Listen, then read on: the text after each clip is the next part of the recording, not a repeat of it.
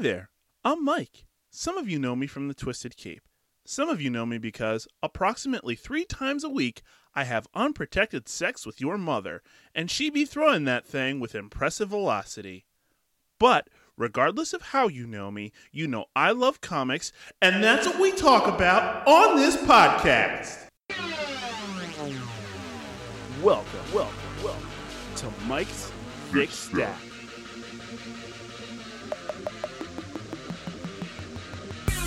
Oh, hell yeah, my thickies. Welcome to the show, everyone. Recording, as always, at Thickness Central. Keep going with season three of Mike's Thick Stack with a thick episode two with two weeks worth of books. As always, we start with the city shoutouts.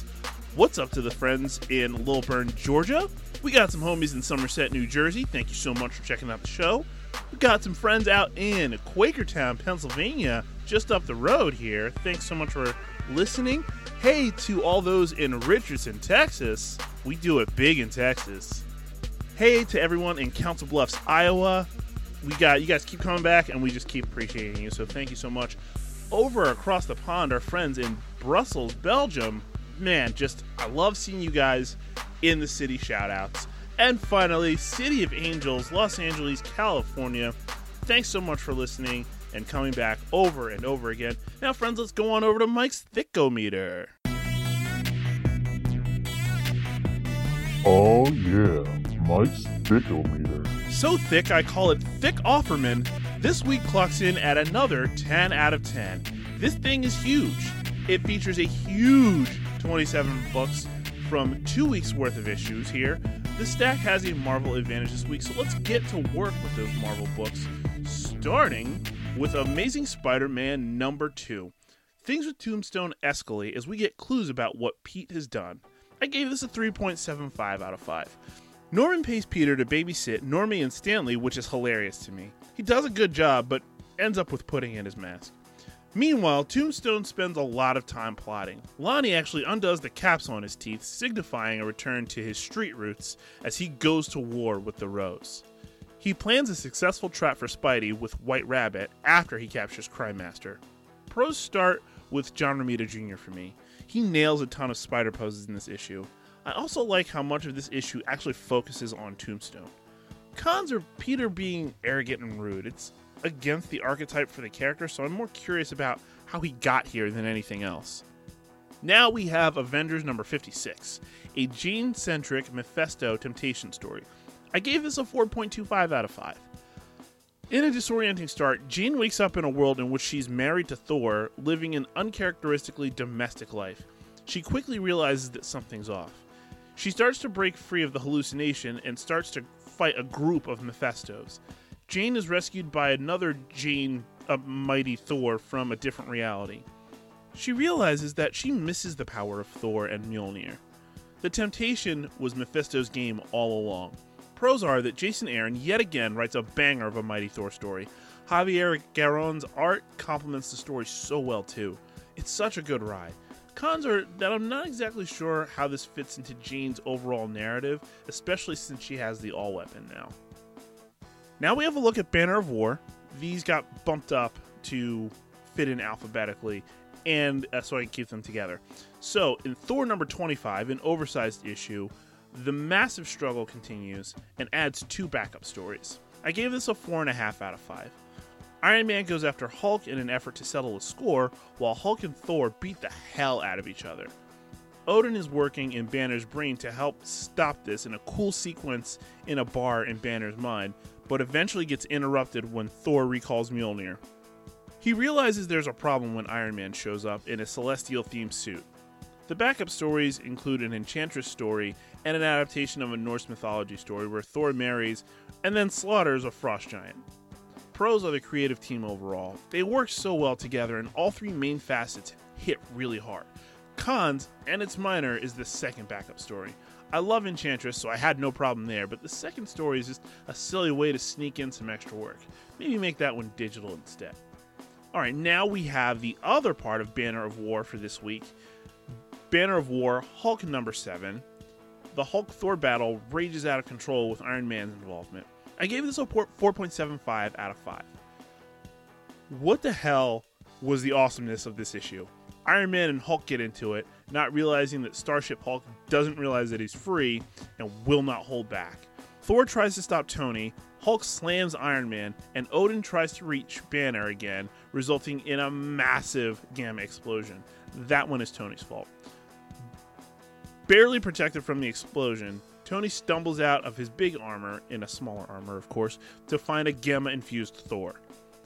Pros again are the creative team. Holy shit, these splashes are incredible. The pacing is excellent. Cons for me are the inclusion of Iron Man in this. Despite being a good story reference for Thor, he really messes things up. That said, it's a minor complaint. Next up, we have Devil's Reign Omega, a wrap on this Marvel event. I gave this a 4 out of 5.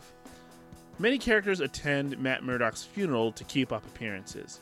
Matt and Elektra reveal that they're going to destroy the hand to Luke and Danny, while Jess frees Kilgrave's kid and takes him home. Finally, Kirsten takes a moment at the gravesite and puts the rock that helped create Mike in the coffin with him before he gets buried. Then there's a backup story of Luke Cage relaunching the Thunderbolts as mayor of New York City. Finally, there's a backup story setting up Cage as mayor. Pros are the writing of all these stories and the accompanying art. I love the bigger place in the world for a black hero like Cage again. I just love him as a central Marvel U character. Cons are that for a Daredevil centric story, neither Daredevil is in this book very much. I'm excited to see the future of the book though. Next up, we have Eternals number 12. Groundwork is laid for AXE this summer. I gave this a 3.75 out of 5. The issue picks up with the Avengers and Eternals fighting as Thanos attempts to upgrade himself with Druig. Thanos activates his failsafe, summoning the Eternals, also triggering a fight, and also his body being neutralized and kicked into the time stream by Druig. The Eternals and Avengers part ways for now. Icarus gets called by Sophia Robson, who tells him to keep doing good. Druig becomes Prime Eternal and sets his sights on a new source of excess deviation, none other than Krakoa. Pros are the pacing for this issue and all the different action sequences. I loved watching Thanos' smugness get taken away, and also all of the action. Cons for me are that I'm not sure that I love the scope of this upcoming event. We'll see how it goes. Now we have Fantastic Four number 43 Reckoning War continues. I gave this a 4.25 out of 5. The Badoon invade Earth and run afoul of Victor Von Doom. Franklin and Val jump through a depleted Forever Gate, making everyone who's gone through stuck where they are. Turns out Uatu was correct in interfering on Earth because all the zero energy would have destroyed the planet, and then Uatu's father gets killed. Doom wins his battle and sets his plan to win the war in motion, and Johnny rallies all his space allies. Pros are how dense this book feels, being the size that it is. There's far more that I could fit into this episode, but I just don't have time. Cons are that because so much is happening, the stories I care about most get neglected. I want to know more about the core of the team, but I know we aren't going to get there until the series wraps. Next up, we have Immortal X Men number 2. Consequences of Selene not being added to the Quiet Counselor are felt. I give this 3.75 out of 5. Selene sends a giant magical bug to attack Krakoa, setting Hope and Sinister up to have some big hero moments. Selene's monster is slowed down enough for Destiny to suggest a time and location for a hit on Selene to Hope. Hope acts and resurrects Selene, and she's stripped of her powers. The issue ends with Destiny seizing on the ground. The pros are that I love how much of a badass Hope is in this issue, and how much Sinister looks to advance his own cause. I like his selfishness. Cons are that I'm having difficulty finding the place for Destiny in this title. What's the point if she's just going to drop suggestions and then don't actually do anything else? I love her and Raven together, but I need more than just their presence in each issue. Now we have a look at Legion of X number 1. Legion and Nightcrawler attempt to steer mutant kind with a police force of sorts. I gave this a 3.25 out of 5. Take one of the worst things humanity does and adapt it for mutants. What could go wrong?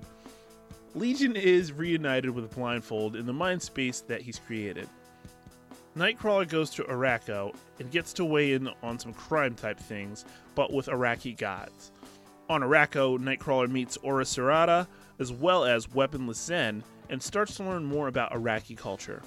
Meanwhile, David informs Warlock that his father has died at the hands of Nimrod. As Legion returns to Blindfold, they're greeted by Mother Righteous, who offers power or glory. Pros start with how this expands the Arakkii culture. It's so deep and interesting. I also love the recurring joke with Zabi, aka Forget Me Not. They just never remember who he is. Cons are that I don't love the idea of mutants essentially taking the job of police from humans and adapting it. Think of something new and approach it entirely differently. Evolve past that, especially knowing how well policing goes with humans sometimes. Now we have a look at Moon Knight number 11. Moon Knight decides to get serious with Zodiac. I gave this the coveted 5 out of 5. Moon Knight, Rutherford Winter, and Tigra go on the offensive to rescue Dr. Sturman. Mark beats the shit out of Jigsaw, who is holding the dock. Zodiac has done some horrible shit, including beating and binding Hunter's Moon outside of the Midnight Mission, and vows to kill everyone in the neighborhood unless he gets and kills Reese. To stop this, Mark goes the one way he knows he can back to Khonshu, who makes very clear that there will be a price. Tigra comes clean about spying, but Mark already knew, and says that he needed a friend, which she always has been. In order to save the people of the neighborhood, Reese comes outside with Soldier dressed as Mr. Knight. Pros are just where do I even fucking start? Pacing, art, story, violence, quite possibly a perfect book. Cons are the delays. This book is so good, and waiting extra weeks for it feels painful sometimes. Now we have a look at New Mutants number 25. Magik attempts to give control of Limbo to Madelyne Pryor. I gave this a 3 out of 5.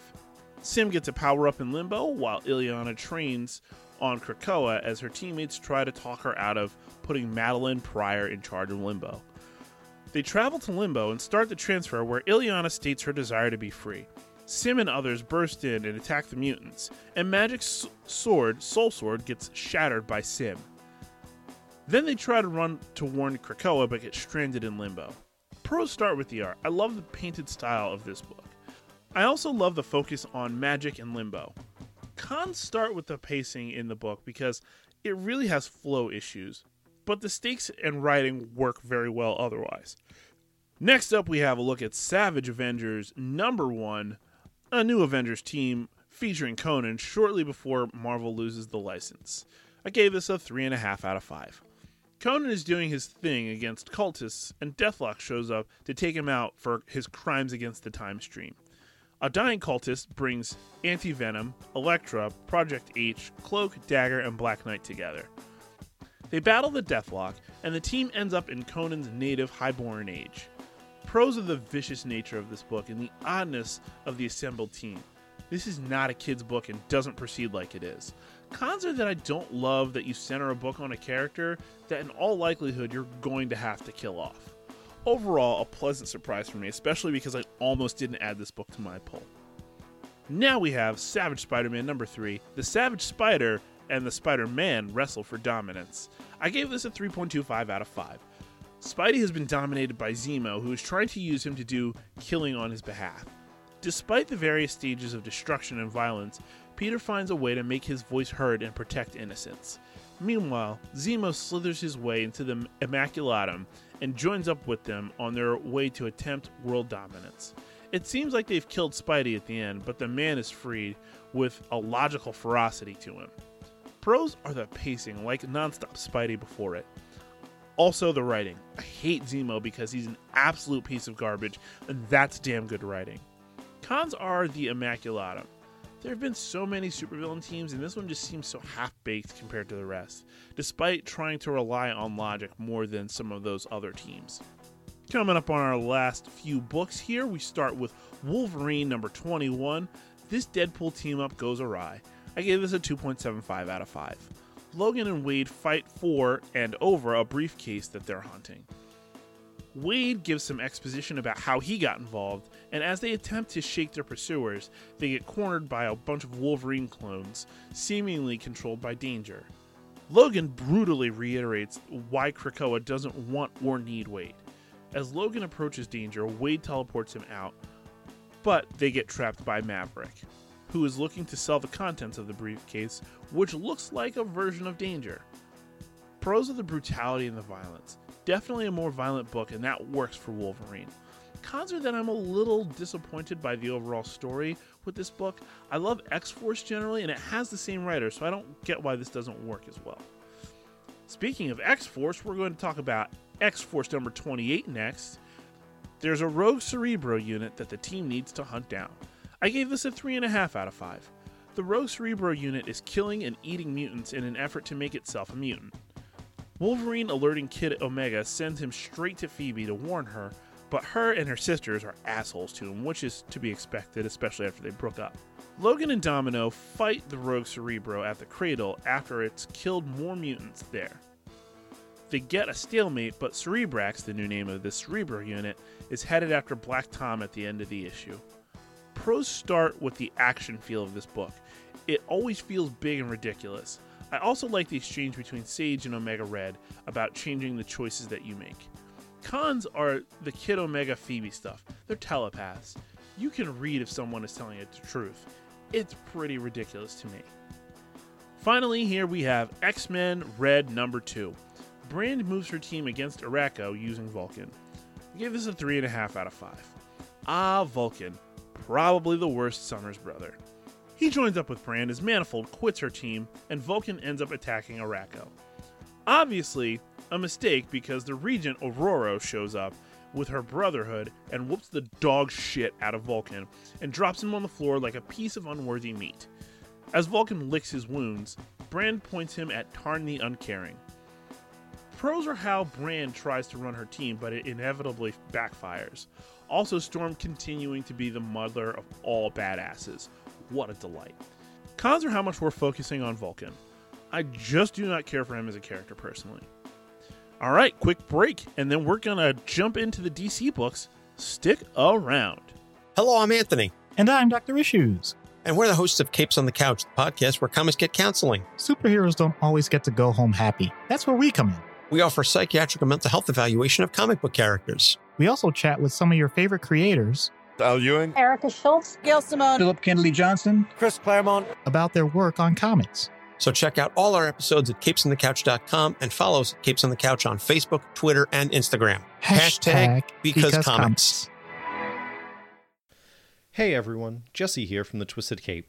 If you're a fan of video games like me, and also a fan of the fantastic dude bringing you this podcast, then boy do I have the thing for you. Join Mike on Tuesday nights, and sometimes other nights too when he feels like it, on our Twitch channel at twitch.tv slash the Twisted Cape. He plays through all sorts of superhero related video games for your entertainment. Be sure to also give us a follow on Twitch, and if you're feeling extra generous, go ahead and drop us a subscribe and join in on the chat. And now, enjoy the rest of the episode. Yeah, we're back. Thanks so much for hanging out as we jump into these DC titles, starting with Action Comics number 1043. Clark continues to struggle on Warworld. I gave this a 3.25 out of 5. Clark continues to lead a revolt against Mongul and Warworld as Mongul moves against the United Planets, both overtly by going after a planet directly and covertly by blackmailing one of the leaders into giving him a warship that they developed specifically to combat Mongul. Midnighter is furious that they didn't go after Apollo, and now he's been moved to a more secure location, even though Apollo is now the source of Warzone's power. There is a backup story about the myth of how Mongul came to be. Pros of the writing and most of the art style of this issue. I never thought I would care about the goings on of Warworld like this, and the art adds just enough bleakness for it to feel right. Cons are some of the facial work in the art and the backup story. I understand wanting to add depth to Mongul, but I really don't like the backups in general. Now we have Batman the Knight number 5 of 10. Bruce's training forces him to sit with not being the best at something. Gave this a 4.5 out of 5. Anton and Bruce start out by being tortured for 13 days by Avery Oblonsky in disguise, who is testing them. Bruce gets outmaneuvered on a test, and it's not great for his mental state. Another item gets botched, and it turns into fighting, which we all know Bruce is good at. They escape, and Anton tries to console Bruce, but gets his pocket picked, and Bruce throws the book into the river. Oblonsky says that they are ready for masks now. Pros start with the creative team on this book. They work so well together, and this book is a true reflection of that. The cons, and it's minor, are how Bruce acts like a spoiled brat when he doesn't get his way. Guess it makes sense, but come on. Now we have Batman Superman World's Finest number 3. Batman and Superman deal with the Devil Nezha. Batman and Superman deal with the Devil Nezha's influence as Robin and Supergirl go to the past for information. I gave this a 2.25 out of 5. Batman and Superman work with the Doom Patrol to find out the Devil Nezha has ties to Corto Maltese. Meanwhile, Robin and Supergirl are in the past digging up info on Devil Nezha. However, in present time, Barry and Diana are taken off the board by Mirror Master and Dr. Alchemy. Batman and Superman get trapped by a mind controlled Hal Jordan, and Alfred is currently being controlled by Devil Nezha. Pros start with all the guest stars in this issue. It makes things way more fun when you use all your other heroes. Cons are how inconsequential the story feels upon a second reading. I often get excited for a team up book between two of my favorite heroes, and I just wasn't there in this issue. Now we have a look at Detective Comics number 1060. This Riddler story continues, and there's another Gotham Girl backup. I give this a 1.5 out of 5. Bruce continues to work Caroline as Batman teams up with her mom. I swear this sounds like a film I've maybe watched. Won't commit to anything. Uh, just to get to the bottom of Riddler's plan and how it all connects. Batman goes to Talia, who points him toward finding the Riddler sooner rather than later. He corners Darby Turner, who has Deb Donovan ready to be killed on top of the Gotham Gazette. She's stopped by Perry Green, and then Darby tries to end herself, but Batman saves her. In the commotion, Caroline appears and shoots Perry. In Gotham Girl, she zeroes in on who she thinks killed Andre, Dr. Meridian. Pros are that I like the Gotham Girl art. I also like Bruce using his duplicitous nature. Cons are basically everything else. I wasn't a huge fan of this book this week. It was money from a storytelling perspective. I hate the Riddler design, just everything else. Now we have DC versus Vampires Hunters number one. Damian makes a run at Dick. I gave this a 4.25 out of 5. Despite being a vampire, Damian is fulfilling a blade type of role as he goes up against Nightwing, who is king of the vampires. He engages in a lot of subterfuge to get close to Dick. He pretends to capture Alfred, and Dick sniffs out the trap immediately because it's Martian Manhunter in disguise. Dick has captured all of Damian's allies, and Damian goes after them right away in a couple of great pages, murdering vampires along the way. Unlike main continuity, Damian saves Alfred, but gets burned badly in the process. Dick and Alfred have a tense conversation, and Dick agrees to let them go, but it seems like he's playing the long game. Pros are the art and how fun this issue was to read. The splash pages of Damian rushing to Alfred is incredible. Cons are how disconnected this feels from the main title. All in good time, I suppose. Next up, we have Flash number 782. Flash and Kid Flash team up to show each other support. I gave this a 4.5 out of 5. Wally and Wallace use their brains alongside their speed and a healthy amount of magnets to bring down Girder and take him back to Iron Heights in a hilarious fashion. Meanwhile, Iris unintentionally reveals her speed powers to Jai and Irey. Flash and Kid Flash realize something is amiss, and they go to get stealth suits from Terrifitech. The Warden is clearly up to something to try to gain power by becoming mayor. Linda tries to tell Wally about her powers, but he rushes off to join Dark Crisis. Pros are how fun this book feels again. I'm enjoying myself so much reading this book, and it's top to bottom. Cons are that we're kind of retreading old ground with the corrupt Iron Heights warden, only this time he's trying to become mayor. That sound is me rolling my eyes. Now we have a look at Nightwing number 92. Nightwing continues to improve his city as Heartless reappears. I gave this a 4.75 out of 5. This issue starts with a flashback to Robin directly disobeying Batman, as Robin was trying to do all he could to help someone in trouble, no matter what it cost him personally. In present day, Dick opens Haven and Bruce joins him near Alfred's statue. Blockbuster shows up with Dick's sister when John shows up as well. Blockbuster has men target Haven and prepare to burn it down, and Nightwing isn't having it. He stops and unmasks them all. Blockbuster hears a commotion at his office where Heartless has showed up with a proposal for him. Pros are, first of all, fuck you, Bruno. The art in this issue is unfucking fair, dude. That splash with Nightwing leaping off a building contrasted against a full moon directly calls back to issue 1 with him against the sun. God damn it, dude. Cons are how short this issue felt. This is bullshit. Double this stuff up. I don't need Gotham Girl stories. Anyway, moving on to Shadow War, we're going to start with Deathstroke Inc. number 9. Deathstroke deals with Respawn's death as Batman and Robin close in on the impersonator. I gave this a 3 out of 5. Respawn is officially dead when Batman and Robin corner faux Deathstroke, aka Faux Stroke. Meanwhile, Slade goes up against Batman Inc. Batman, meanwhile, has a suspect, but doesn't say anything quite yet. It turns out Deathstroke already knows, but doesn't care. He's now full force going against Talia and her League of Shadows. Pros are how this issue was overall fine. Definitely getting close to the end of the series. It wasn't great, it wasn't terrible. Cons are that I don't like the art style in this book. I also don't hate it either. Overall, just a fine book. Now we have Shadow War Robin number 14. Deathstroke is killed, and the impersonator, aka Faux Stroke, is revealed. I give this a 4 out of 5. Batman and Robin leave Batman Inc. to go after Slade and Talia. Meanwhile, Slade is trying to kill everyone he can find. Batman tries to leave Robin behind, but Damian isn't having it. They join the fray with Batman Inc., and then Damian finds out Respawn has been killed. He's not happy, but keeps going.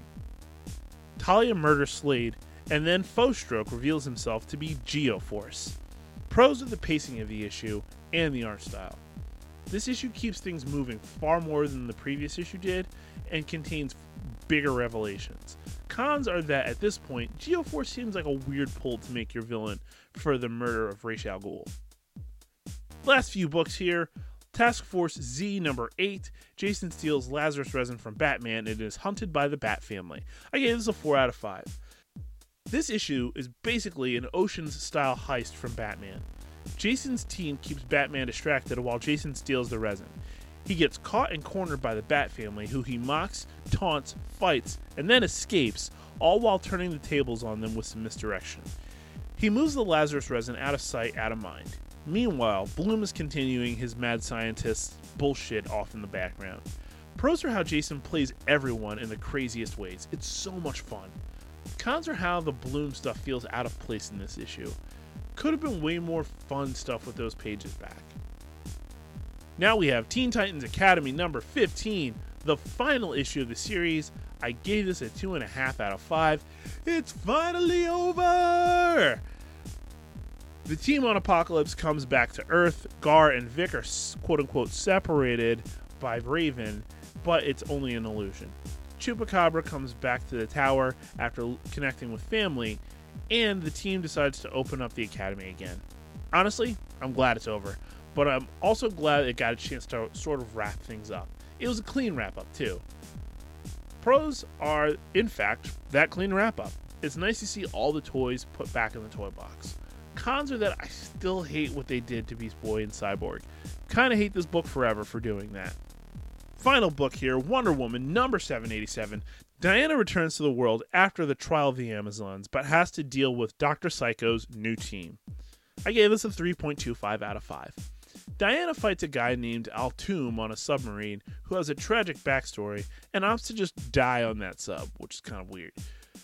Meanwhile, Etta, Steve, and Siegfried go to meet Diana but get stopped by some of Cisco's goons. They all unite in chat as Diana catches up on what Dr. Psycho has been doing, harnessing toxic masculinity basically. At the end, he reveals his new Villainy Incorporated. In Young Diana, Diana spends some time with Antiope and she plants the seed in Diana's head that Themyscira is possibly not enough for Diana. Pros are how packed the main story feels and Psycho assembling a team. It felt like they didn't know exactly what the story with Psycho was for a long time, uh, and now we know. Cons are these damn second stories. Just make them digital exclusives or something. All right, before we wrap up, we're going to do this weekly ranking. It's huge. They will be nine at a time. Let's go. Starting with number one, Moon Knight number 11. Number two, Hulk number seven. Number three, Nightwing number 92. Number four, Thor number 25. Number five, Flash number 782. Number six, DC versus Vampires, Vampire Hunter number one. Seven, Avengers number 56, 8, Fantastic Four number 43, number 9, Robin number 14. Ooh, that's top tier. Now we move on to the second tier. Number 10, Devil's Reign Omega. Number 11, Task Force Z. Number 8, number 12, Amazing Spider Man number 2. Number 13, Eternals number 12. Number 14, Immortal X Men number 2. Number 15, X Men Red number 2. Number 16, X Force number 28. Number 17, Savage Avengers number 1. And number 18, Wonder Woman number 787. Bottom tier here at 19, we have Action Comics number 1043. Number 20, we have Savage Spider Man number 3. Number 21, we have Legion of X number 1.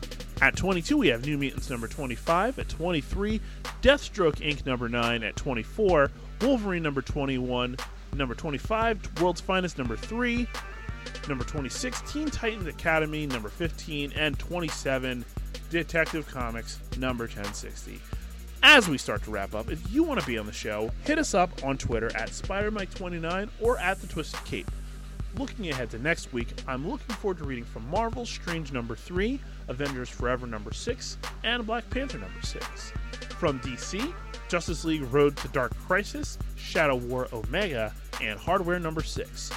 Follow us on all the socials YouTube, Twitter, Facebook, Twitch, Instagram, all at the Twisted Cape, no spaces, and a link is in the show notes. We do a weekly show on YouTube, which is on hiatus right now, and we also stream on Twitch at least once a week, which will start again very shortly. As far as all the others, if you follow us, we'll follow you in return. If you really like us and our shows, feel free to support us by grabbing some of our merch from TeePublic, which also has a link in the show notes.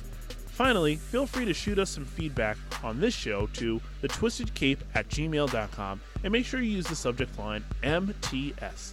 Thanks for tuning in. So until next time, yeah, you got a little brother. It's about to be one more. What you think she's buying up all the Capri Suns for? Stay safe, wear a mask, please get that vaccine, and most importantly, stay twisted. Thick stack.